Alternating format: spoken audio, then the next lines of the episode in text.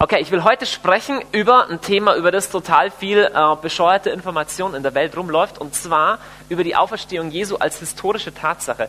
Ich weiß nicht, äh, wer von euch das Gleiche gelernt hat wie ich im Religionsunterricht. Ich habe im Religionsunterricht in der 9. Klasse gelernt, ich war auf dem christlichen Gymnasium, ich habe gelernt, dass die Auferstehung Jesu, dass du das geschichtlich nicht beweisen kannst und dass es äh, auch also sicherlich nicht so ein historischer Fakt ist und dass die äh, biblischen Schriftsteller auch gar nicht historische Bücher schreiben wollten. Wer von euch hat das auch schon mal gehört? So, die neutestamentlichen Schriften haben gar nicht den Anspruch, äh, was Historisches zu berichten. Wer schon mal gehört? Ich habe es kürzlich erst wieder gehört. Ich lese gerade ein Buch, das sehr witzig und an vielen Stellen auch interessant ist. Hier Richard Dawkins, der Gotteswahn.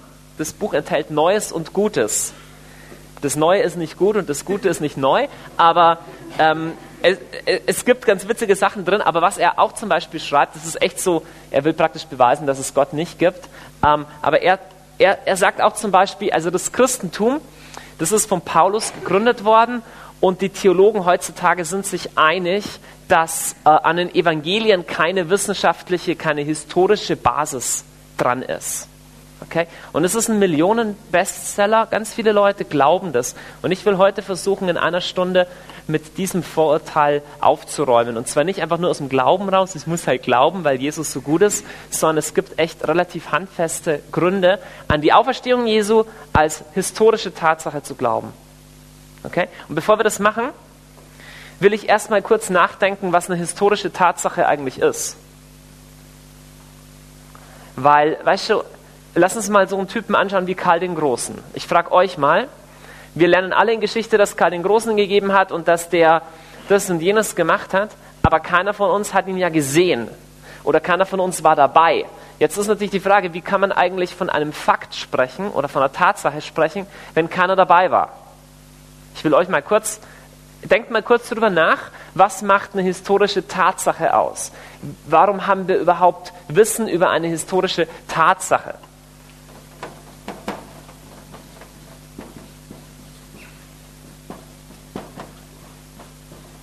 Was meint ihr? Was macht eine historische Tatsache aus? Bitte. Zeugenschaft, Zeugenschaft okay. Was noch? Okay, es gibt Quellen drüber. Ja. Oder Bilder, genau. Richtig. Ich meine, wenn du das Grab von Karl den Großen siehst, dann musst du erstmal erklären, warum sie ihn angeblich nicht gegeben haben soll, zum Beispiel. Ja, ja ein Ding gibt es noch, auf das, auf das, zu kommen, ist, ist nicht ganz so naheliegend. Also ich habe so drei Sachen gefunden, an denen du eine historische Tatsache festmachen kannst. Das erste ist ganz naheliegend, das sind Quellen. Das heißt, irgendwelche Leute haben gesagt, du, ich war dabei, als Karl der Große das und das gemacht hat und ich habe es aufgeschrieben. Also konkret, wir haben Quellen, die zum Beispiel uns berichten über, wie Caesar Gallien erobert hat. Bellum Gallicum habt ihr vielleicht im Lateinunterricht gehabt. Gallia omnis partes tres oder wie, wie das losgeht und so. Ja, ähm, es, gibt, es gibt geschichtliche Quellen, das heißt, Leute haben was aufgeschrieben. Dann gibt es nicht nur das, sondern dann gibt es sowas wie zweitens archäologische Funde. Also wenn du zum Beispiel nach Ägypten gehst und dir die Pyramiden anschaust und dann schaust, was die in den Grabkammern drin hattest, dann musst du sagen, okay, ähm, die waren offensichtlich reich oder die haben offensichtlich geglaubt, dass es ein Leben nach dem Tod gibt, weil die so Grabbeigaben gemacht haben. Okay? Also über Funde kannst du rückschließen auf die Geschichte. Und der dritte Punkt, über was du rückschließen kannst, ist über Entwicklungen, die daraus entstanden sind. Mal ein Beispiel. Äh, Karl der Große, da gab es vor etwa zehn Jahren, ist irgendein so Skandalbuch rausgekommen, da hat einer behauptet, Karl den Großen gab es gar nicht weil viele von diesen Urkunden, die sie gefunden haben, die waren gefälscht und Funde irgendwie, da haben auch Sachen nicht zusammengepasst. Äh, aber das Einzige, was du nicht richtig gut erklären konntest, das war, wie die Karolinger, also der Stamm, der sich auf Karl den Großen berufen hat, wie die zur Macht gekommen sind. Also der dritte Grund, wie du irgendwas, wie du eine historische Tatsache festmachen kannst, sind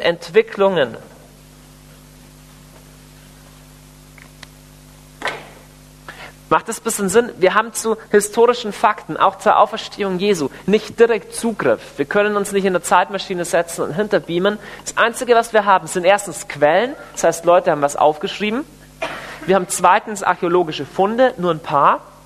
Und wir haben historische Entwicklungen. Und wenn die drei Dinge hieb- und stichfest sind, dann hast du es mit einer wohlbegründeten historischen Tatsache zu tun. Okay? Jetzt da. Frage. Warum ist es überhaupt wichtig, sich mit sowas zu beschäftigen? Warum überhaupt? Eine einfache Antwort, weil das Christentum von Anfang an ganz massiv fest behauptet hat, die Auferstehung Jesu ist eine historische Tatsache. Ich will mit einem Zitat beginnen, das ich sehr, sehr witzig finde. Und zwar sagt der Paulus, der wird verhört vor dem König Agrippa und dem Festus. Und der Festus, der sagt, also, wir lesen Apostelgeschichte 26. Als Paulus sich mit diesen Worten verteidigte, rief Festus laut, du bist verrückt, Paulus. Das viele Studieren in den heiligen Schriften treibt dich zum Wahnsinn. Haben vielleicht manche auch schon zu dir gesagt, so? Ja. Paulus erwiderte, total cool, ich bin nicht verrückt, erlauchter Festus. Was ich sage, ist wahr und vernünftig. Was ich sage, genau, ich bin überzeugt, dass dem König, also dem Agrippa, dass dem König nichts davon entgangen ist, denn das alles hat sich ja nicht in irgendeinem Winkel zugetragen. Also Paulus steht vor seinem Ankläger und sagt, nee, nee, ich bin überhaupt nicht bescheuert, sondern der König, der lebt dauerhaft hier und ich bin mir sicher, der hat von dieser Sache schon Kenntnis äh, bekommen, denn es war nicht irgendwo auf den Bergen vor 450.000 Jahren im, im, im Wolkenkuckucksland oder sowas, sondern es war in diesem Land. Also der Anspruch der ersten Christen war völlig klar der, wir haben es mit geschichtlichen Fakten zu tun. Ja, ein Mensch, der das zum Beispiel äh, zwar in Romanform, aber trotzdem bestreitet, ich habe schon öfter darüber abgelästert, deswegen versuche ich mich ein bisschen kurz zu halten, aber in Sakrileg, Dan Brown, steht auf Seite 461 der deutschen Ausgabe, da sagt er Langton, also die Figur Langton, sagt zu Sophie diesen tollen Satz, jeder Glaube beruht auf Erfindungen das ist ja gerade die Definition von Glauben, etwas als wahr zu akzeptieren, das wir für wahr halten wollen. Etwas, wofür es keine wissenschaftlichen Beweise geben kann.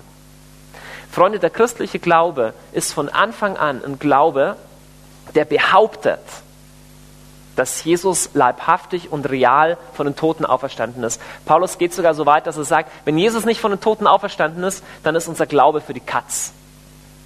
Es äh, ist wirklich unglaublich, weil wenn du Religionsbücher heute aufschlägst oder vieles, was an theologischen Hochschulen gelehrt wird, wird so gesagt, ja, Jesus ist so in die Hoffnung der frühen Kirche hinein auferstanden und er lebt im Herzen seiner Gläubigen weiter. Ja, aber für den Glauben haben sich die Jungs da im ersten Jahrhundert nicht köpfen und steinigen und vierteilen lassen. Ja, es, es, gibt so viel Verblendung. Leute glauben, dass sowas wie die Auferstehung Jesu, dass erst nach ein paar hundert Jahren da der Vatikan oder so das erfunden hätte. Was meint ihr, was ist der älteste Schriftbefund des Neuen Testamentes? Was ist das älteste Fragment des Neuen Testamentes? Das ist höchstwahrscheinlich der erste Thessalonicher Brief.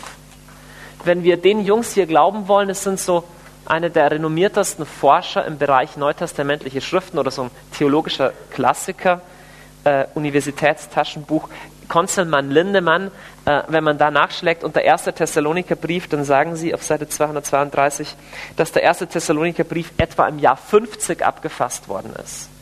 Im Jahr 50 schreibt Petrus, äh, schreibt Paulus im ersten Thessaloniker Brief, wenn Jesus, und das ist unser Glaube, von den Toten auferstanden ist, dann wird er auch uns auferwecken. 50 nach Christus, das ist 17 Jahre nach dem Ereignis. Nicht 250 Jahre danach, irgendwo im fernen Rom, sondern 17 Jahre danach. Und wir lesen weiter eine ganz unglaubliche Aussage. Du musst dir, wenn du selber eine Bibel dabei hast, schlag sie mal auf. 1. Korintherbrief, Kapitel 15. Dieser Text stammt etwa aus dem Jahr 54 nach Christus, also 20 Jahre nach dem Tod Jesu. Wer von euch kann sich noch an den Fall der Mauer erinnern? Das ist 20 Jahre her. Du kannst nicht irgendwie sagen, ey, Fall der Mauer, der war in Indien und da, hatten, äh, da sind Marsmännchen vom Himmel gekommen und haben die Mauer weggebombt. Nee, es gibt noch viele Leute, die da dabei waren und die dir sagen können, wie es damals war. 20 Jahre ist nicht lang her. Und 20 Jahre nach Tod und Auferstehung Jesus sagt Paulus, ich erinnere euch, Brüder, an das Evangelium, das ich euch verkündet habe. Es ist der Grund, auf dem ihr steht. Denn vor allem habe ich euch überliefert, was auch ich empfangen habe. Christus ist für unsere Sünden gestorben, gemäß der Schrift. Und er ist begraben worden. Er ist am dritten Tag auferweckt worden, gemäß der Schrift. Und jetzt geht's weiter. 54 nach Christus. Er erschien Kephas, also Petrus. Dann den Zwölf. Danach erschien er mehr als 500 Jüngern zugleich. Jetzt kommt's. Die meisten von ihnen sind noch am Leben. Einige sind entschlafen. Danach erschien er dem Jakobus, dann allen Aposteln als letzten. Von allen erschien er mir, der, dem Unerwarteten, der, der Missgeburt. Muss er auf der Zunge zergehen lassen, mit welcher Macht er daherkommt. Er sagt, liebe Korinther, ich kann dir von mindestens 500 Leuten berichten, von denen die meisten noch leben, die Jesus mit ihrem eigenen Auge gesehen haben nach seiner Auferstehung. Also vergiss einfach die Story von Halluzination. Es haben nicht 500 Leute gleichzeitig dieselbe Halluzination. Und wenn du noch einen Schritt weiter gehen willst, Paulus, äh, Petrus sagt in der Apostelgeschichte, er erzählt über Jesus, wir sind Zeugen für alles, was er im Land der Juden und in Jerusalem getan hat. Ihn haben sie an den Pfahl gehängt und getötet. Gott aber hat ihn am dritten Tag auferweckt und er hat ihn erscheinen lassen. Zwar nicht dem ganzen Volk, wohl aber den vorherbestimmten Zeugen, und jetzt kommt's, uns, die wir, die wir nach seiner Auferstehung von den Toten, die wir mit ihm nach seiner Auferstehung von den Toten gegessen und getrunken haben. Das heißt, drei unterschiedliche Quellen, nämlich Petrus in der Apostelgeschichte, dann in Lukas 24 und in Johannes 21 berichten alle, dass Jesus nach seiner Auferstehung mit seinen Jüngern gegessen hat. Ich habe früher immer geglaubt, dass Jesus als Geist auferstanden ist oder so als Phänomen am Himmel. Ja, vielleicht schon das Phänomen im Himmel, aber eins ist fähig war, gebratenen Fisch zu essen. Und der Fisch ist nicht durchgefallen oder so. Äh? Diese Leute stehen 20 Jahre später auf und sagen, hey, 500 von denen leben noch. Jetzt sagst du, hey, der kann den Korinthern leicht erzählen, was da in Judäa der Fall ist. Ich glaube, wir haben von der Antike eine falsche Vorstellung. Wir glauben, dass die alle auf den Bäumen gelebt haben. Damals gab es eine große und lebendige Judengemeinde in Korinth. Und die reichen Juden sind zu Wallfahrtsfesten nach Jerusalem gefahren. Es gab rege Handelsbeziehungen zwischen den großen Städten. Es gab eine gute Verkehrsverbindung. Du konntest ohne Probleme innerhalb weniger Tage von Korinth nach Israel reisen. Paulus kann nicht einfach sagen, hey, da leben noch 500, die Jesus alle gesehen haben, wenn es nicht stimmt. Jetzt sagst du vielleicht mit einer Reihe von, von Enthüllungsbüchern, ja, aber die Bibel, Neue Testament, das ist doch alles erstunken und erlogen, hat doch der Vatikan da ein paar hundert Jahre später dann haben sie die apokryphen Evangelien, die haben sie alle unter den Tisch fallen lassen und, da, und dann die anderen haben sie am Scheiterhaufen verbrannt. Lass uns ein bisschen über die Zuverlässigkeit von diesen Quellen sprechen. Wie zuverlässig ist das Neue Testament als historische Quelle? So sehen Papyri aus, also so sehen die Fragmente aus, die wir vom Neuen Testament haben. Es wird rumdatiert, von wann die Ältesten sind, ob da welche schon im ersten Jahrhundert sind oder zweites Jahrhundert.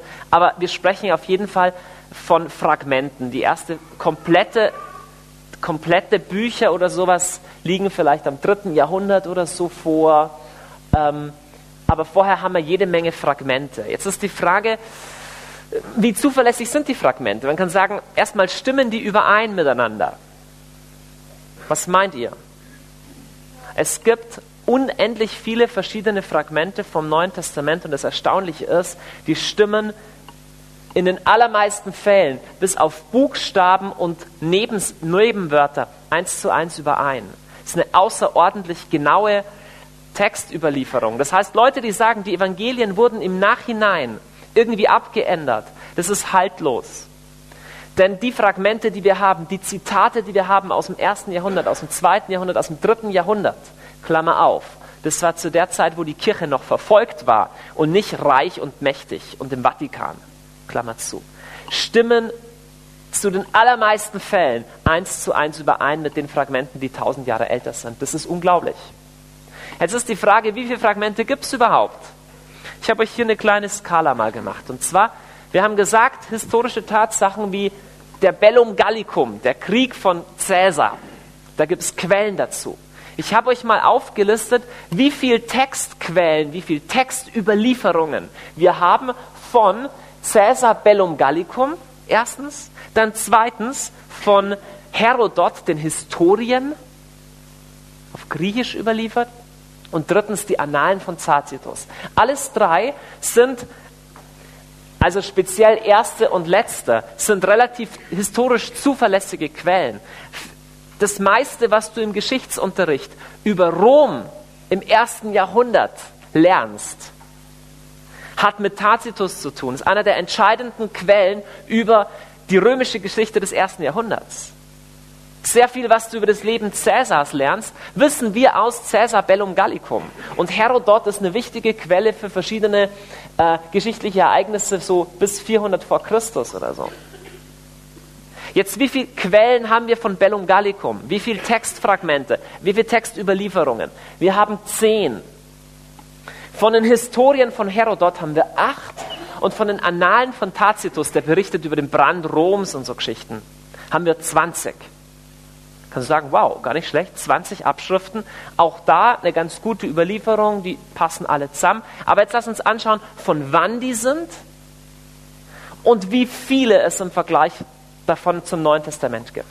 Lass uns erstmal anschauen, von wann die sind. Denn das Problem ist, in der Regel sind die ältesten Textfunde einige Zeit entfernt von der Zeit, wo es aufgeschrieben wurde. Warum? Na, weil die Leute immer wieder abgeschrieben haben und dann sind Papir, Papyrusse, die sind verdorben oder dann war ein Krieg und die sind verbrannt. Deswegen haben wir leider das Problem, dass Bellum Gallicum zum Beispiel der älteste Textfund von etwa 1000 nach Christus ist. Also eine tausendjährige Lücke zwischen Zeit der Abfassung, 50, nach, äh, 50 vor Christus oder so, ne, Cäsar? Oder? Ich weiß nicht genau. Plus, minus etwa 1000 Jahre. Herodot, Historien, haben wir sogar 1200 Jahre Lücke. Und schließlich Tacitus, die Annalen, auch wieder 1000 Jahre Lücke. Das ist schon, Leute, das sind alles Bücher, denen wir historischen Wert beimessen. Die lernst du im Geschichtsunterricht. Lass uns jetzt das Neue Testament anschauen. Die Anzahl der Quellen, wir haben vorher gesagt, wie viel waren nochmal Bellum Gallicum, wie viele Quellen? Zehn. Herodot 8, Tacitus Annalen 20. Wie sieht es aus im Neuen Testament? Genau, wir haben 5664 unabhängige Textfragmente vom Neuen Testament. Das heißt, leider sehen wir Caesar Bellum Gallicum, Herodots Historien und Tacitus Annalen in der Grafik überhaupt nicht mehr. Wir haben 5664 schriftliche Fragmente, einzelne, unterschiedliche, entweder Fragmente von einem Text oder ein ganzer Text oder ein ganzes Buch vom Neuen Testament. 5664. Und Freunde, es sind keine dabei, die behaupten, dass Jesus nicht von den Toten auferstanden ist, zum Beispiel. Und andere, wo, dann, wo du mit roter Tinte durchgestrichen siehst und da steht drauf, nee, nee, das ist Quatsch, Jesus ist schon auferstanden. Uh -uh. 50 nach Christus schreibt Paulus, Jesus ist von den Toten auferstanden. So, jetzt lass uns die Zeitlücken anschauen. Wir haben vorher gesehen, hier haben wir leider tausendjährige, 1200-jährige Zeitlücken. Wie groß ist die Zeitlücke in der Abfassung der Evangelien zu der Zeit, wo es passiert ist, beziehungsweise wo wir Textfunde davon haben? So sieht's aus. Die Zeitlücke bei Bellum Gallicum 1000 Jahre, die Zeitlücke bei Herodot 800 Jahre, Tacitus Annalen 1000 Jahre, Neues Testament da streiten sich die Gelehrten aber weniger als 100 Jahre, wo die ältesten Fragmente da sind. Es gibt immer wieder Theorien, dass man ein Fragment aus den 60er Jahren oder so gefunden hat, so das Jesus-Papyrus oder so. Wie auch immer, lasst es ruhig 100 Jahre sein. Es ist an historischer Zuverlässigkeit in keinem Vergleich ungleich besser als das, was wir normal in antiker Geschichte haben. Jetzt sagst du, vielleicht hast du das auch schon mal gehört, sagst du, ja, die, die, die Evangelien, die haben doch gar nicht den Anspruch, historische Tatsachen berichtet zu sein. Die wollen ja praktisch nur vom Glauben Zeugnis geben. Hast du schon mal gehört? Schlag mal das Lukas-Evangelium auf und lies mal die ersten Verse. Da sagt Lukas, schon viele haben es unternommen, einen Bericht über Jesus abzufassen. Nun habe auch ich mich entschieden, all dem gründlich nachzugehen. Und ich hielt mich dabei an die Überlieferung von Augenzeugen. Und ich habe dir, hochverehrter Theophilus, schreibt er, einen Bericht zusammengestellt, wie es sich wirklich zugetragen hat. Kleine Frage. Will der historisches berichten oder nicht? Äh, sorry, bin ich bescheuert oder musst du bescheuert sein, um diesen Satz zu lesen und sagen, nee, nee, da ist kein historischer Anspruch drin. Er, er sagt doch, ich habe die Leute interviewt, ich habe mitgeschrieben und ich habe dir einen Bericht verfasst, der sich gewaschen hat. Der ist historisch zuverlässig, der ist hieb- und stichfest. Es ist erstaunlich. Wir haben in den vier Evangelien vier Quellen von außerordentlicher historischer Güte. Ich will nicht diskutieren über, über irgendwas, wie das genau ist und, und die zwei unterschiedlichen Stammbäume und Details. Das ist nicht mein Punkt. Ich spreche von den großen, von den entscheidenden Eckdaten des Lebens Jesu. Haben wir bessere Quellen als über viele andere antike Geschichten wie Cäsar oder Tacitus. Wir haben unterschiedliche Quellen. Okay? Jetzt sagst du vielleicht, wie war das mit den Apokryphen? Da gab es doch auch das Judas-Evangelium. Und wenn du ein bisschen googelst, dann kommst du auch auf die Ebioniten. Gab es doch die Ebioniten. Die haben ja nicht so richtig geglaubt. Weißt du, was das Interessante ist? Die Apokryphen und die Ebioniten bestreiten alle nicht die Auferstehung. Schade für Dan Brown. Äh, die sagen immer so, ja, die Kirche, die hat die, die, die, die Apokryphen unter den Tisch fallen lassen. Er lies mal die Apokryphen. Da wird nirgends behauptet, dass Jesus nicht von den Toten auferstanden ist. Und kleiner Tra Wermutstropfen, auch die, die apokryphen Evangelien sind deutlich jünger als die vier von, von den Christen anerkannten. Die vier von den Christen anerkannten Evangelien sind mit Abstand die ältesten. Mit Abstand.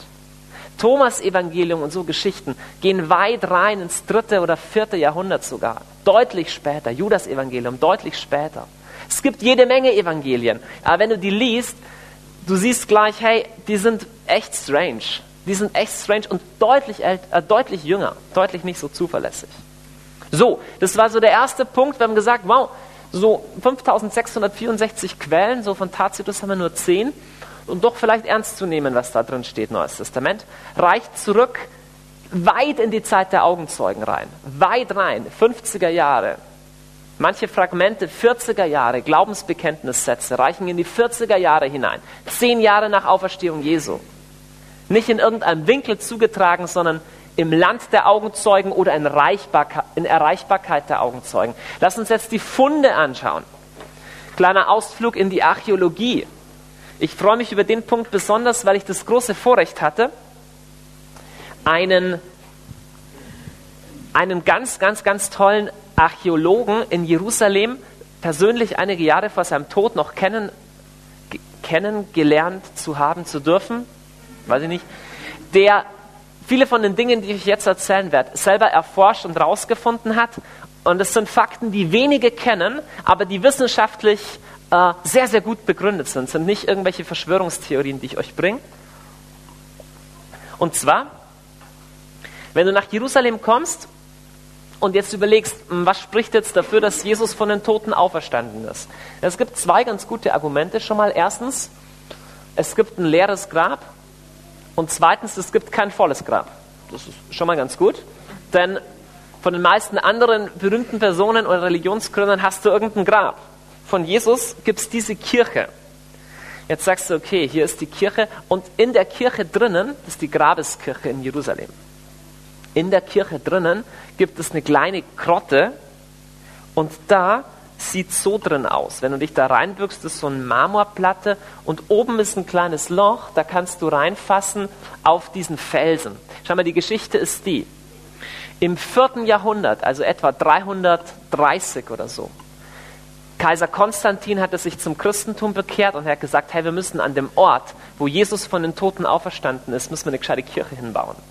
Und er hat über das ganze Areal von Golgatha, wo Jesus gekreuzigt wurde, und von seinem Grab eine riesen Kirche drüber gebaut.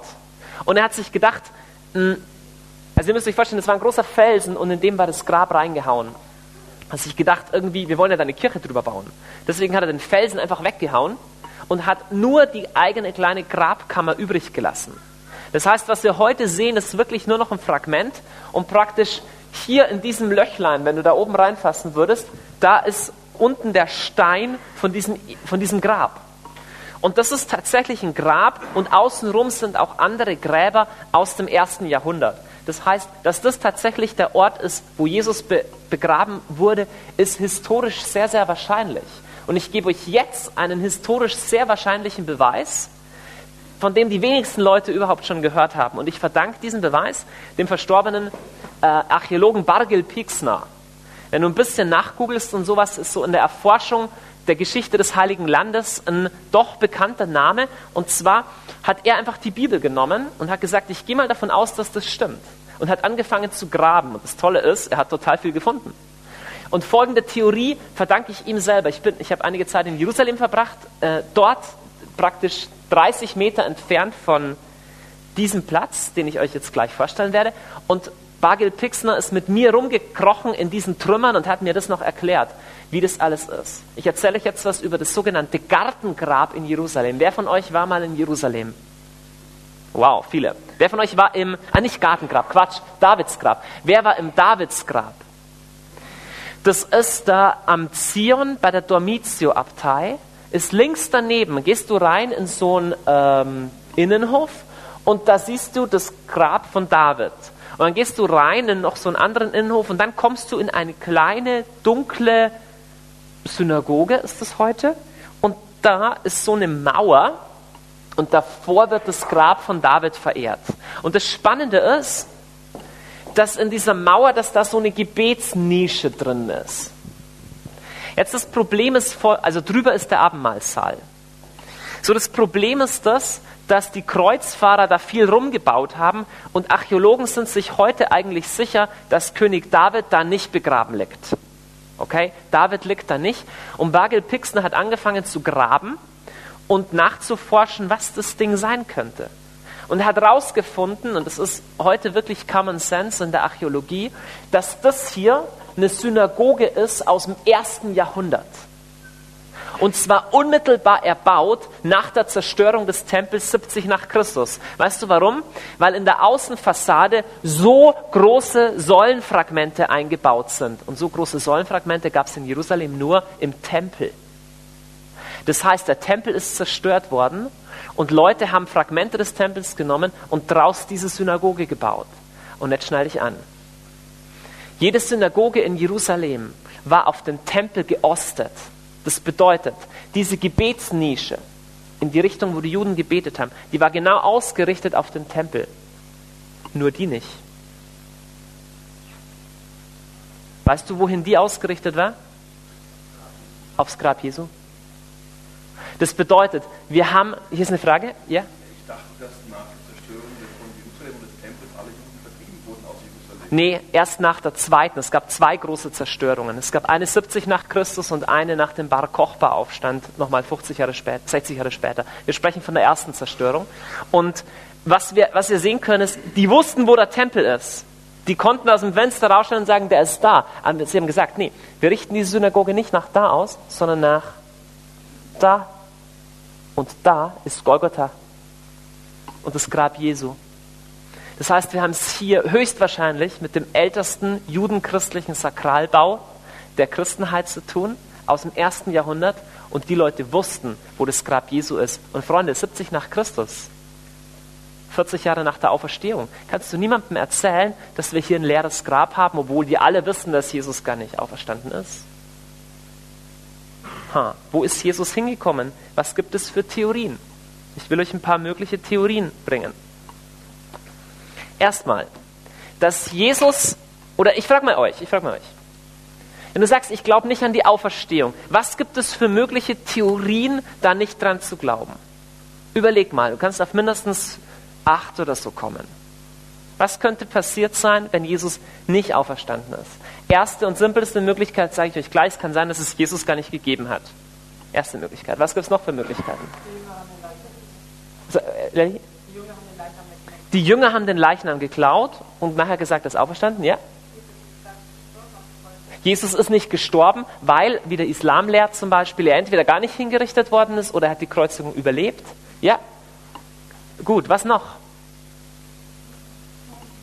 Bitte? Er ist tot geblieben. Genau, also es ist einfach gar nichts dran. Ja, er ist tot geblieben, genau. Was noch?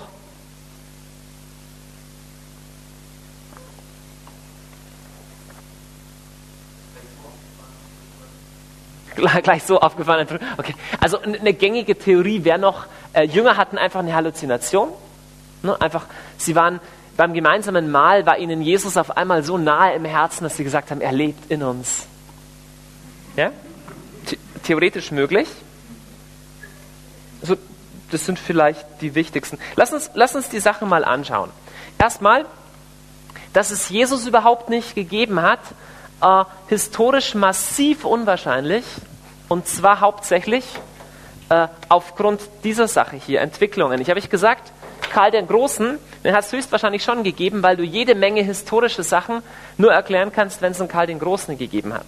So, wie erklärst du dir, dass das hier, nämlich das römische Weltreich, wirklich das politisch unvorstellbar größte Reich, das du dir dahin vor, vorstellen konntest, dass in diesem Weltreich sich innerhalb von wenigen, einigen Jahrzehnten eine neue Sekte ausbreiten konnte über die ganze Welt, die schwer verfolgt wurde.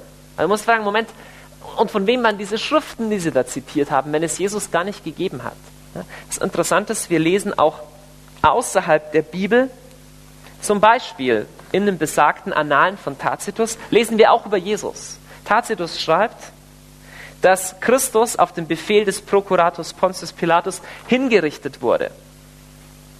Oder wir lesen von Plinius dem Jüngeren aus dem Jahr 110 nach Christus, äh, wie er mit den ganzen Christen umgehen soll, der Kaiser Trajan, weil überall gibt es diese Christen. All diese Entwicklungen kannst du nicht erklären, wenn es Jesus gar nicht gegeben hat. Also die Theorie können wir schon mal relativ schnell kicken. Jetzt ist die Sache, vielleicht ist er gestorben, aber das Grab war gar nicht leer. Was spricht gegen diese Theorie? Naja, wenn die Jünger aufstehen und sagen, hey, er ist auferstanden, dann werden sie sagen, hey, ich habe einen Tipp für dich, schau mal im Grab nach, er ist noch drin. Das neue Christentum ist ja verfolgt worden von den Juden und ziemlich bald auch von den Römern. Wenn das Grab nicht leer gewesen wäre, hätten die einfach gesagt, hier ist die Leiche, ihr könnt einpacken. Das heißt, was völlig offensichtlich ist, das Grab war leer. Denn sonst wäre die ganze historische Entwicklung hätte nicht stattgefunden. Denn die Juden hatten sehr viel Interesse, dass Jesus wirklich tot war und die Römer auch. Und wenn sie eine Möglichkeit gehabt hätten, hätten sie sofort die Leiche dahergebracht, auf den Stadtplatz gezerrt und gesagt, da ist er. Aber offensichtlich war das nicht möglich. Es wird sich, äh, dass das Grab leer war, wurde eigentlich nie so richtig bestritten. Es wurde nur bestritten oder die Frage gestellt, warum es leer war. Und so kommen wir zur zweiten Verschwörungstheorie. Die zweite Verschwörungstheorie ist, dass, die, dass Jesus nicht wirklich gestorben ist. Hast du das schon gehört? Jesus ist, hatte zum Beispiel eine Lungenembolie am Kreuz und er, ist, er hat eine Lanze im Bauch bekommen und Wasser ist rausgeflossen, aber das war das Lungenkammerwasser und in der Kühle des Grabes hat er sich wieder erholt. Ja, das Problem an der Theorie, also man kann da rum, rumdiskutieren, ja, vielleicht geht das irgendwie und so. Also erstmal gegeißelt zu werden, gekreuzigt, einen Speer im Bauch kriegen, dann ins Grab gelegt werden mit ein paar Pfund kostbarem Öl und Salben um dich rum und Binden und dann ein schwerer Stein davor. Wie du dich da erholen kannst, ohne Wasser, ohne medizinische Versorgung, dich befreist aus dem Ding, den Stein wegrollst, also dann ist Jesus echt, dann kann er gleich auferstehen und so. Aber ähm, die noch viel stärkere Theorie finde ich folgende. Wenn dich römische Soldaten zum Tode verurteilen, dann bist du nachher tot. Okay? Die Jungs wussten ihr Handwerk. Das ist genauso wie zu sagen, hey, ich, hab, ich bin zum Taxistand gegangen, wollte Taxi fahren, aber der Taxifahrer hat leider den Zündschlüssel nicht ins Zündschloss gebracht. Er hat gesagt, er hat das noch nie gemacht. Äh, wenn Römer, römische Soldaten einen Auftrag kriegen, dich hinzurichten, dann sind sie sich am Schluss nicht unsicher, ob er noch lebt oder nicht. Du bist nachher tot. Rom war die Weltmacht, die sie war. Nicht deswegen, weil sie Soldaten hatten, die nicht unterscheiden konnten, ob der Feind jetzt tot ist oder nicht. Also so bescheuert kann kein römischer Soldat sein. Das kannst du völlig kicken. Niemand hat eine Kreuzigung überlebt. Vergiss diese Theorie. Wir kommen zur nächsten Theorie. Halluzination. Erstmal nicht abwegig. Erstmal kann man sagen, okay, die Jünger, die haben das nicht verkraftet, dass Jesus wirklich gestorben ist. Die waren so traurig und auf einmal hatten sie eine Halluzination. Das ist möglich. Aber zwei Sachen sind ganz schwer möglich. Erstens, die Halluzination von vielen Leuten gleichzeitig ist in der Psychologie eigentlich unbekannt. Es ist eigentlich nicht möglich, dass 500 Leute gleichzeitig die gleiche Halluzination haben. Auf einer Drogenparty haben schon unter Umständen 100 Leute Halluzinationen, aber nicht die gleichen. Und was noch das Krasse ist, ist, es ist von keinem Zeugen bekannt, von keinem Märtyrer, der kurz vor seinem Tod gesagt hat, hey, Herr Schwester, es war alles nur eine Lüge, ich habe es mir nur eingebildet. Denn wenn es den gegeben hätte, wäre der von den Römern, die die Christen verfolgt haben, hätten, die hätten ein Enthüllungsbuch geschrieben. Es ist unglaublich, dass es kein Enthüllungsbuch über Jesus gibt aus dem ersten Jahrhundert. Schau mal, Kaiser Nero, 60 nach Christus, hat Dutzende oder Hunderte oder Tausende von Christen hinrichten lassen. Es gab keinen, der gesagt hat, hey, ich kenne die Leute und ich weiß, es stimmt alles nicht. Dieses Argument ist nie gefallen.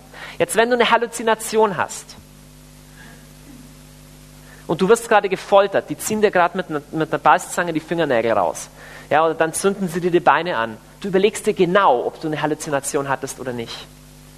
Du überlegst dir genau, ob das hieb- und stichfest ist. Das Zeugnis, das wir selbst von, von nichtchristlichen Autoren haben, ist, die waren alle bereit, für ihren Glauben zu sterben. Von den zwölf Aposteln Jesu sind elf als Märtyrer gestorben. Erzähl mir nicht, dass sie den Leichnam geklaut hätten. Denn darf ich mal was anderes fragen? Wenn sie so mutig waren, ihren toten Messias zu klauen, warum waren sie dann nicht mutig genug, ihn zu verteidigen, als er noch lebte? Lass uns die Theorie genauer anschauen. Theorie, die viele Menschen gerade auch Juden bis heute noch glauben, dass die Jünger Jesus geklaut haben. Folgendes Problem. Jesus war ein politischer Häftling, er ist von einem römischen Gericht verurteilt worden. Diese Jungs hier, ich weiß nicht, ob die echt so aussahen, aber so ähnlich, römische Legionäre, die waren nicht deshalb Legionäre, weil sie nachts einschliefen, wenn sie eine Wache hatten Weißt du, was mit dir passiert ist, wenn du ein römischer Legionär warst und auf deinem Wachposten nachts eingeschlafen bist? Du bist gekreuzigt worden. Das ist eine starke Motivation, nicht einzuschlafen. Es gibt diese Geschichten, es gibt diese Geschichten von Soldaten noch von diesem Jahrhundert, die sich auf die Bajonette gestützt haben bei der Wache, dass wenn sie eingeschlafen sind, sie sich ins Kinn gestochen haben. Soldaten werden erfinderisch, wenn es darum geht, eine Nacht wach zu bleiben. Wir hören, dass das Grab Jesu von einer ganzen Kohorte bewacht worden ist, von einer großen Gruppe von Soldaten. Die sind nicht alle eingeschlafen.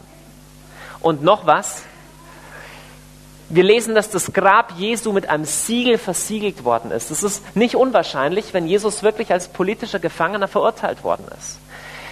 Weißt du, was als Strafe drauf steht, ein römisches Siegel zu zerbrechen? Genau, Todesstrafe. Jetzt eine Frage. Die Jünger Jesu glauben, dass Jesus der Messias ist. Der jüdische Messias stirbt nicht. Der bleibt ewig in, in, der, in dem Glauben der damaligen Zeit. Die Jünger glauben, dass Jesus der Messias ist. Jetzt wird Jesus umgebracht. Und zwar wie?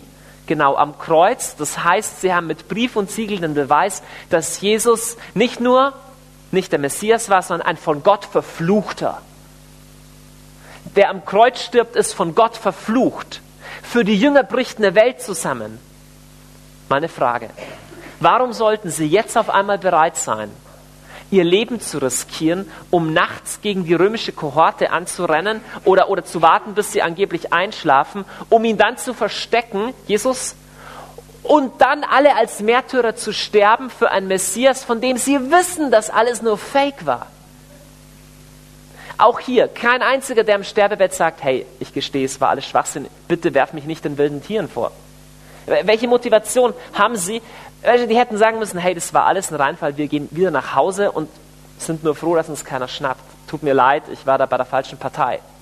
Es gibt keine plausible Motivation, warum die Jünger hätten Jesus stehlen sollen. Und jetzt habe ich noch ein gutes Argument. Wenn die Jünger bei Nacht gekommen sind, während die Soldaten geschlafen haben,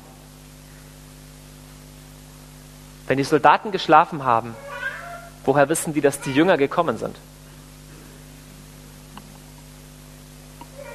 Hast du mal drüber nachgedacht? Hm? Ja. Aber wirklich das stärkste Argument ist, Römer, römische Soldaten sind nachts überhaupt nicht eingeschlafen. Rom war nicht, das war nicht, äh, war nicht die Weltmacht, die sie war, weil sie schlafende Soldaten hatte. So, nächste Theorie. Ähm, es ist alles nur Fiktion, es ist alles nur erfunden. Das stärkste Argument dagegen finde ich noch immer das, dass ein Großteil von diesen Leuten wirklich bereit war, für diese angebliche Erfindung und Fiktion in den Tod zu gehen. Und weißt du, was auch noch ein starkes Argument ist? Das Judentum, äh, das Christentum hat sich ja hier ausgebreitet, also im ganzen römischen Weltreich. Aber weißt du, wo es angefangen hat? Im Land der Augenzeugen zur Zeit der Augenzeugen. Wenn du irgendeine wilde Verschwörungstheorie sagst, zum Beispiel, hey, ich war da, wo ich früher gewohnt habe, da gab es einen, der konnte so machen und dann ist er immer geschwebt. Die Geschichte kann ich dir leicht erzählen, wie ich dir sagte, ist einem fernen Land. Wenn du nach Transsilvanien fährst und durch die tiefen Wälder und Sümpfe von Rumänien und dann kommst du in einen kleinen Ort und so. Aber wenn du sagst, nee, das ist hier und es ist vor einem Jahr passiert, dann setzt du dich leicht in die Nesseln, denn es gibt jede Menge Augenzeugen. Hast du mal drüber nachgedacht, dass es nachweislich eine mächtige, starke christliche Gemeinde im ersten Jahrhundert in Jerusalem gab? Zum Beispiel eine, die diese Synagoge da gebaut hat. Wie kannst du, wenn alles nur Fiktion ist, diese historische Entwicklung erklären? Mr. Dawkins oder Dan Brown. Damals war das Christentum verfolgt. Nicht eine reiche Kirche, die Geld brauchte, um ihre Kirchen zu bauen oder sonst was. Verfolgung. Das hat den Leuten das Leben gekostet, diese Botschaft. Für einen Juden war es das Unerhörteste zu glauben, dass ein Messias gekreuzigt wird.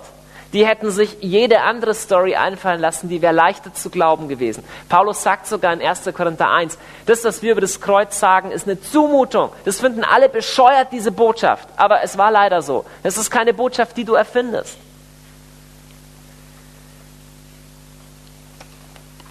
Wenn wir diese Sachen anschauen, Quellen, Funde und Entwicklungen, was sind hieb- und stichfeste Beweise, was sind, äh, was sind starke Hinweise, dass, dass diese Verschwörungstheorien nicht nur falsch sind, sondern Jesus wirklich auferstanden ist. Ich will noch zwei bringen, die ich noch nicht genannt habe. Der erste ist, ein unglaublich starkes Argument ist die Bekehrung von Saulus die Bekehrung von Saulus. Paulus ist sicherlich eine der historisch am besten beweisbaren Personen des ersten Jahrhunderts. Warum? Ne, weil du verflixt viele Briefe von ihm hast oder Berichte über ihn. Richtig viele.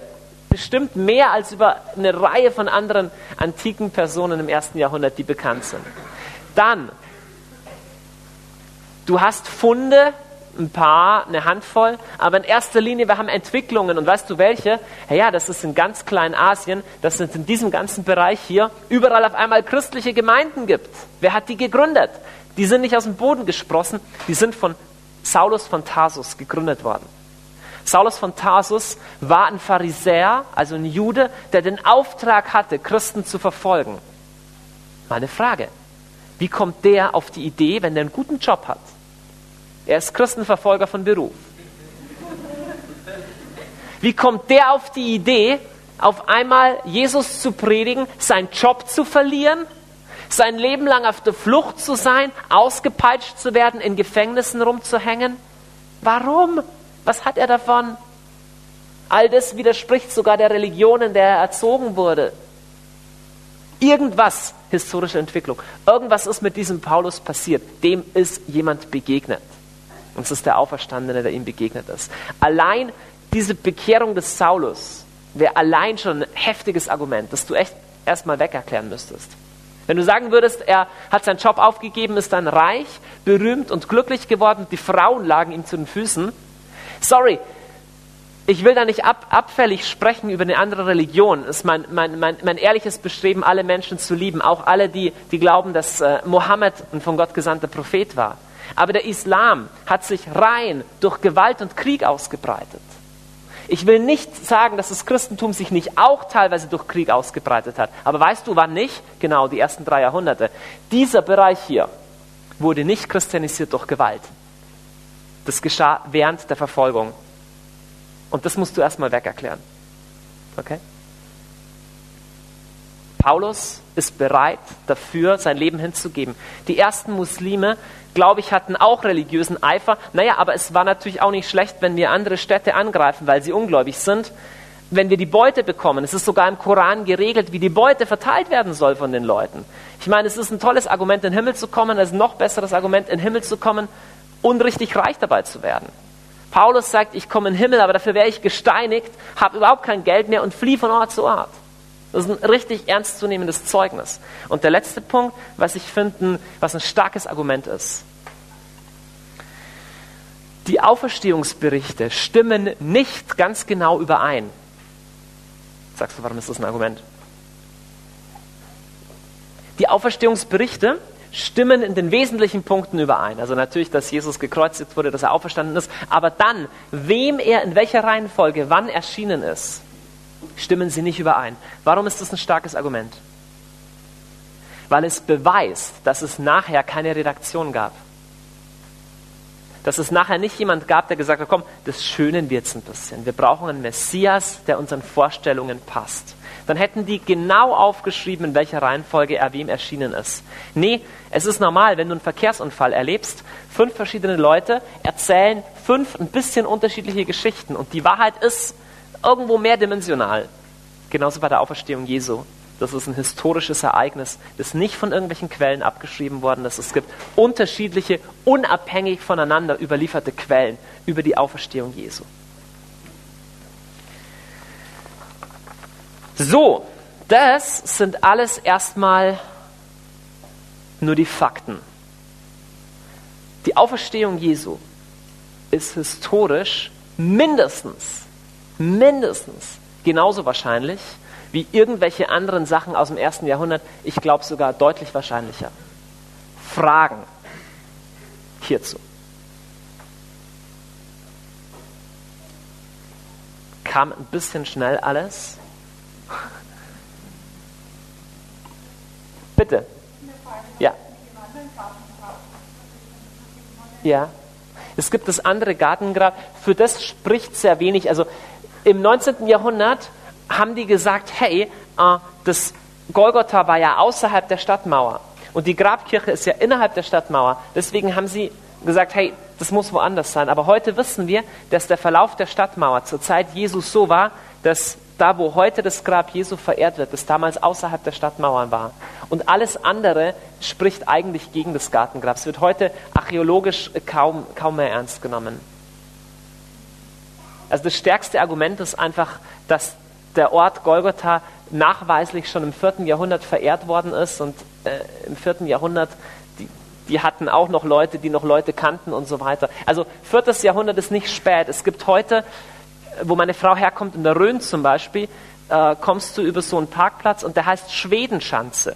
Warum heißt das Schweden? Wann waren da Schweden? Genau, im Dreißigjährigen Krieg. Das ist äh, fast 400 Jahre her. Aber die Leute wissen noch in dem Namen, dass da die Schweden ihre Befestigungsanlage hatten. Es war vor 400 Jahren. Ich halte es für absolut wahrscheinlich, dass die christliche Gemeinde in Jerusalem im 4. Jahrhundert ganz genau wusste, wo das Grab Jesu war. Das ist im 19. Jahrhundert entdeckt worden. Ja.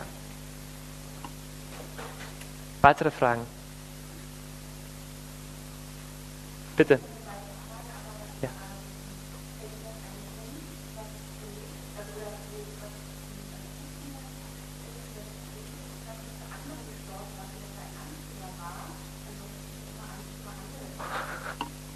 Typischerweise sterben die Anführer nicht selber, ja.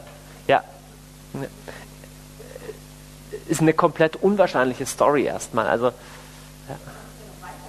ja, dass es dann noch weitergeht, ja. Ja. ja. Bitte.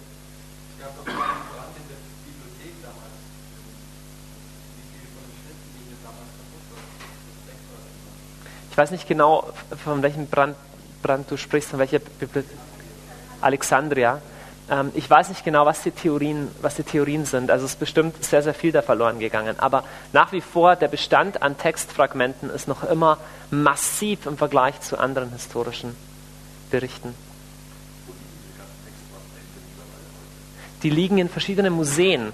Äh, es liegt einiges äh, in London, es liegt einiges in New York, es liegt was auf dem Berg Athos, äh, es, es, liegen Sachen in Kairo. Wenn du eine kritische Bibelausgabe hast, eine griechische kritische Bibelausgabe, kannst du bei jedem Fragment schauen, wo das Fragment sich befindet. Auch das, die ganzen Verschwörungstheorien sind dadurch beendet, dass du dir einfach Nestle, Aland, kritische Ausgabe vom griechischen Neuen Testament kaufst. Da ist alles drin. Und glaub nicht irgendeinen Schwachsinn über Apokryphen. Es gibt gute Apokryphenausgaben. Kauf dir das, liest dir das durch. Du siehst, äh, no point. Also die Apokryphen, die, bei denen ist Jesus noch viel, noch viel messianischer, noch viel göttlicher als bei den anderen Schriften. Er macht noch viel mehr Wunder. Also da ist nichts dran gewonnen. Bitte.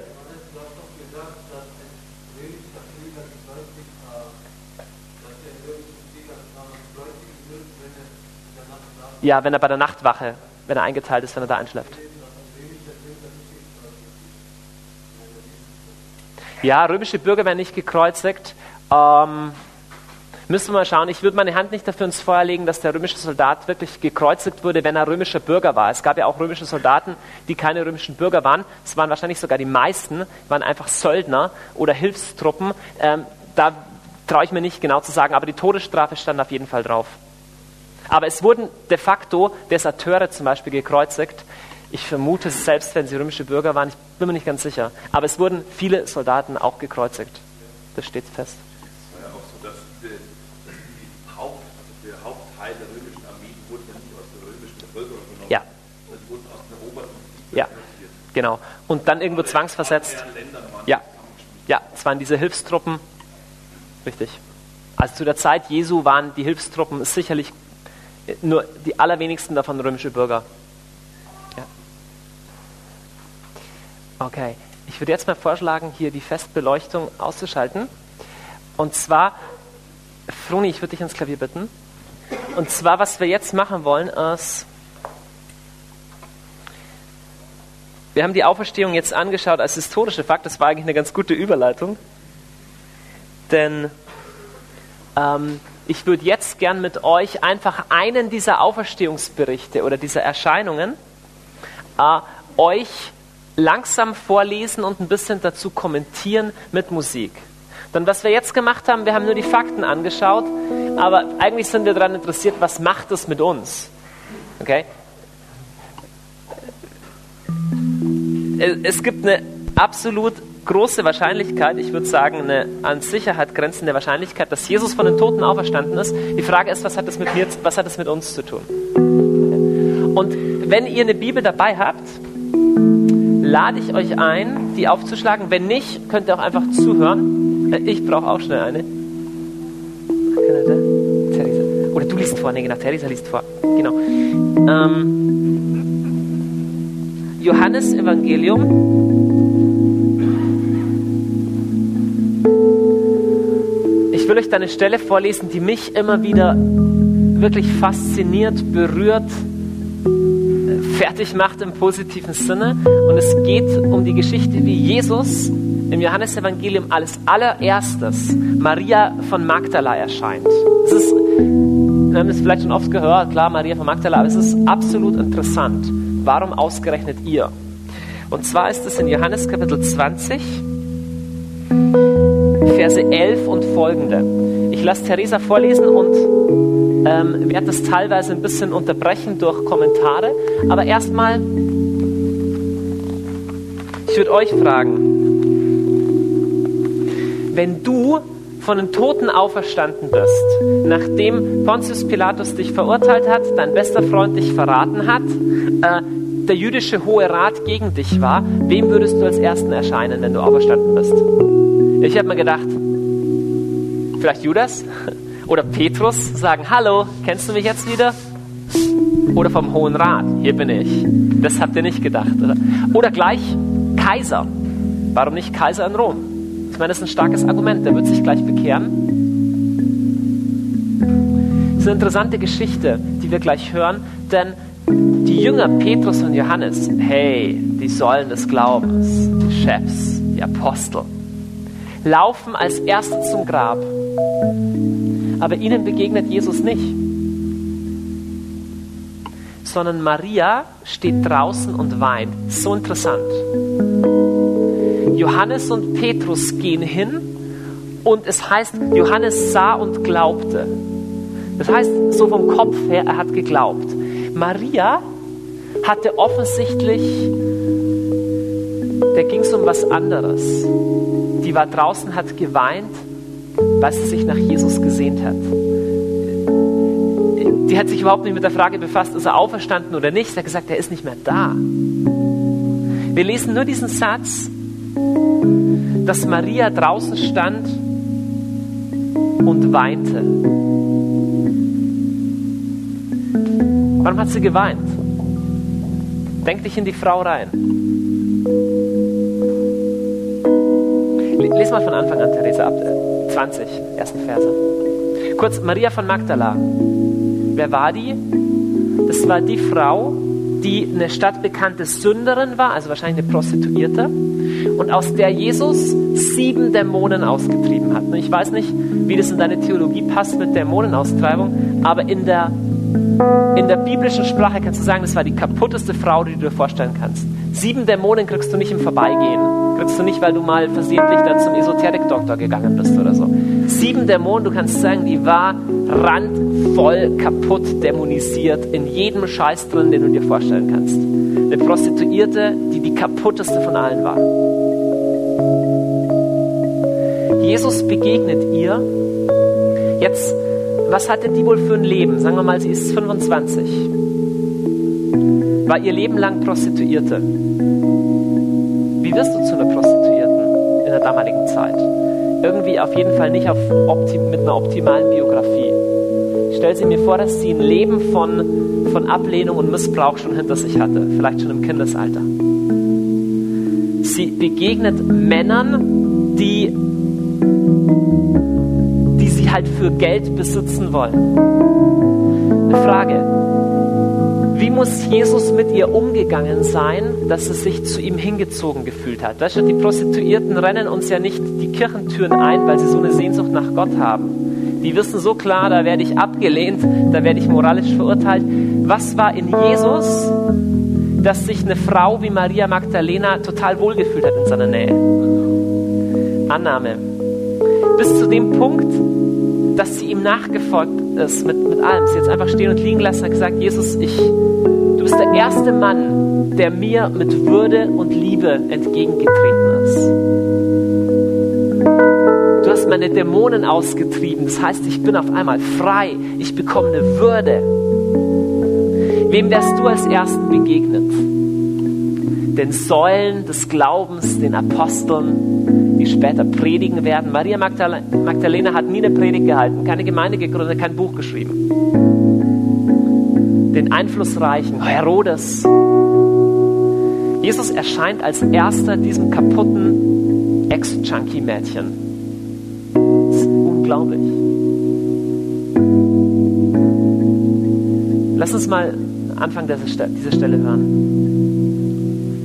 Am ersten Tag der Woche kam Maria von Magdala früh morgens, als es noch dunkel war, zum Grab und sah, dass der Stein vom Grab weggenommen war.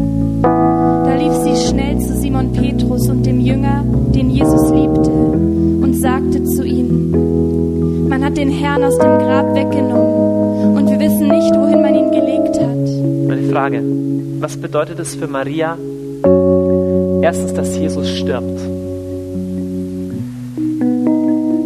sie jetzt zurück in ihren Lebensstil von früher? War das alles nur ein Traum, dass jemand sie wirklich liebt? Kommen, ihre Dämonen vielleicht zurück? Mir hat ein äh, Priester erzählt, dass äh, eine Frau auf dem Sterbebett vor ein paar Jahren ihm noch erzählt hat,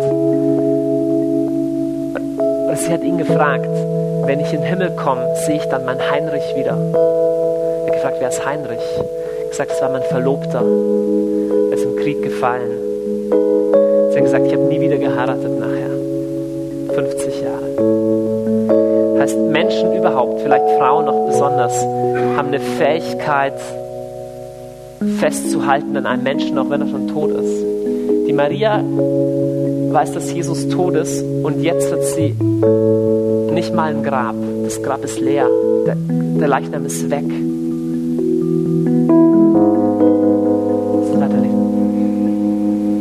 Da gingen Petrus und der andere Jünger hinaus und kamen zum Grab. Sie liefen beide zusammen dorthin, aber weil der andere Jünger schneller war als Petrus, kam er als erstes ans Grab. Er beugte sich vor und sah die, Le sah die Leinenbinden liegen, ging aber nicht hinein. Da kam auch Simon Petrus, der ihm gefolgt war, und ging in das Grab hinein. Er sah die Leinenbinden liegen und das Schweißtuch, das auf dem Kopf Jesu gelegen hatte. Den Le Leinenbinden, sondern zusammengebunden daneben, an besonderer Stelle. Da ging auch der andere Jünger, der zuerst an das Grab gekommen war, hinein. Er sah und glaubte, denn sie wussten noch nicht aus der Schrift, dass er von den Toten auferstehen musste. Dann kehrten die Jünger wieder nach Hause zurück. Das sind die Männer. Die kommen hin, checken ab, okay, im Glauben. Oh, er ist wahrscheinlich auferstanden. Aber lass uns wieder in die Stadt gehen. Nicht Maria. Maria sagt, er ist ja gar nicht da. Seine Leiche ist ja nicht mehr da. Sie hat Sehnsucht nach ihm. Maria aber stand draußen vor dem Grab und weinte.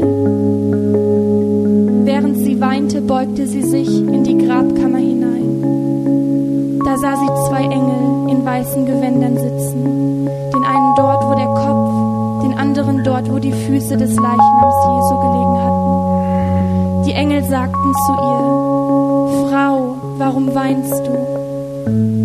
Sie antwortete ihnen, man hat meinen Herrn weggenommen und ich weiß nicht, wohin man ihn gelegt hat.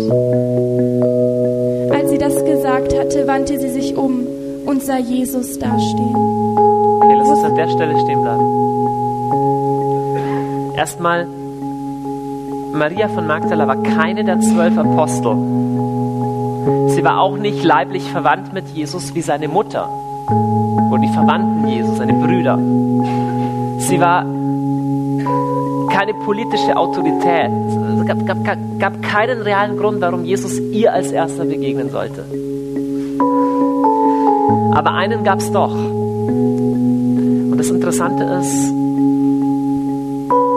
dass die Bibel uns so genau berichtet, dass Maria sich reinbeugt in die Grabkammer und dann sind zwei Engel und einer ist dort, wo die Füße Jesu waren und dort, wo sein Haupt war. Warum?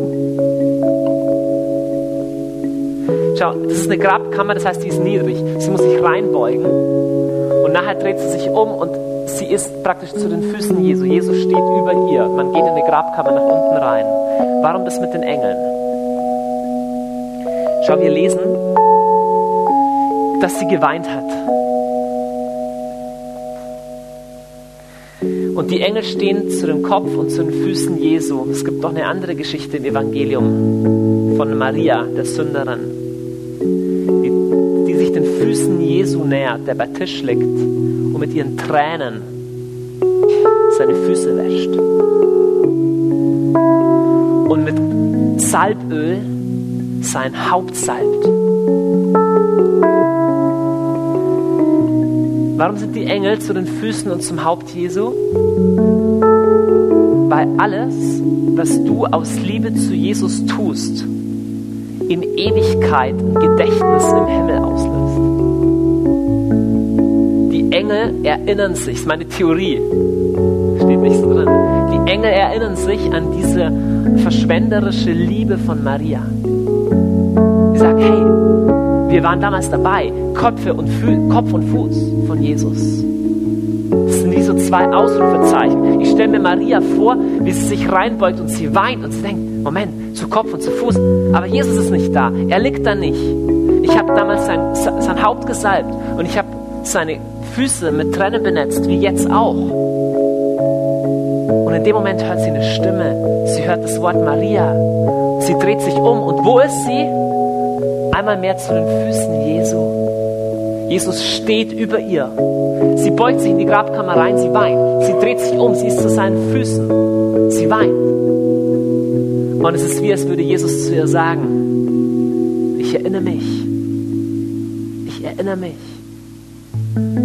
Ich erinnere mich an jede Geste der Liebe, die ist aufgezeichnet in meinem Herzen. Du bist kein Apostel, du bist kein Kaiser, kein Prediger, bist kein Pontius Pilatus. Bist einfach nur ein kaputtes Mädchen, das mich liebt.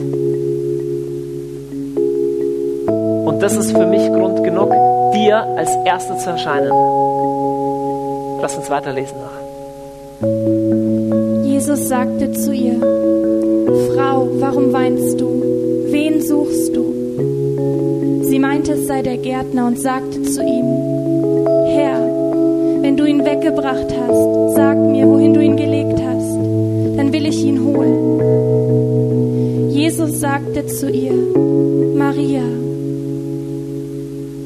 Da wandte sie sich zu ihm um und sagte auf Hebräisch zu ihm, Rabuni.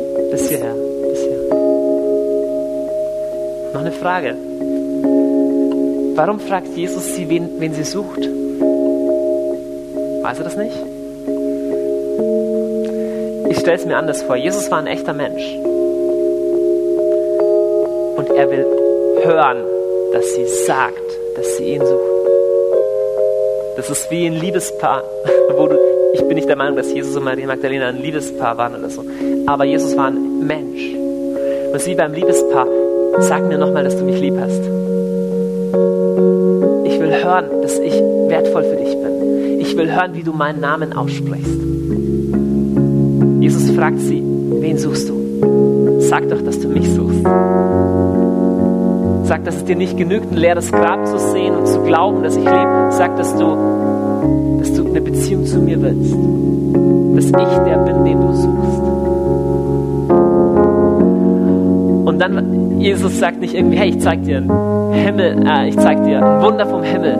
Er sagt nur einen Namen, er sagt nur Maria. Wie muss er den Namen ausgesprochen haben, dass sie auf einmal checkt, das ist Jesus? Sagt Rabboni.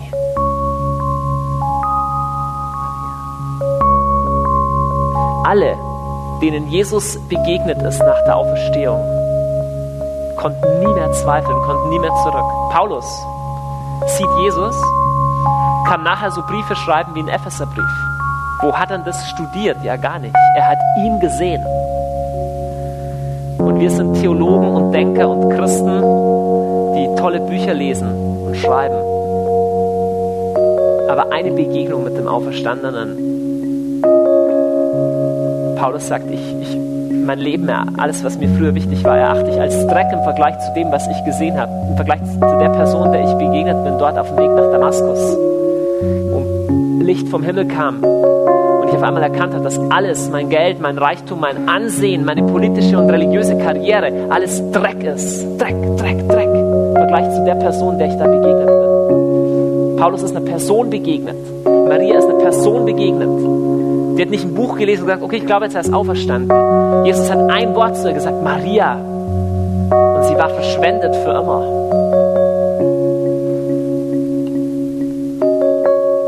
Jesus sagte zu ihr, halt mich nicht fest, denn ich bin noch nicht zum Vater hinaufgegangen. Geh aber zu meinen Brüdern und sag ihnen, ich gehe hinauf zu meinem Vater und zu eurem Vater, zu meinem Gott und zu eurem Gott. Maria von Magdala ging zu den Jüngern. Okay,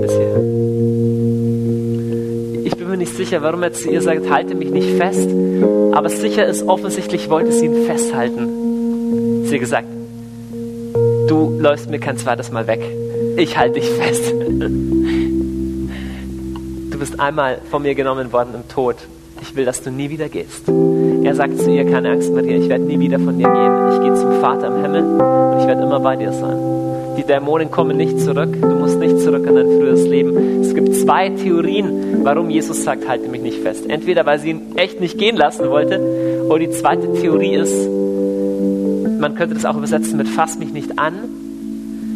Ich weiß nicht, ob die Power vom auferstandenen Jesus so groß war, dass er gesagt hat, Vorsicht, fass mich lieber nicht an. Ich weiß nicht, nur eine Theorie. Aber ich finde es ich find's schön.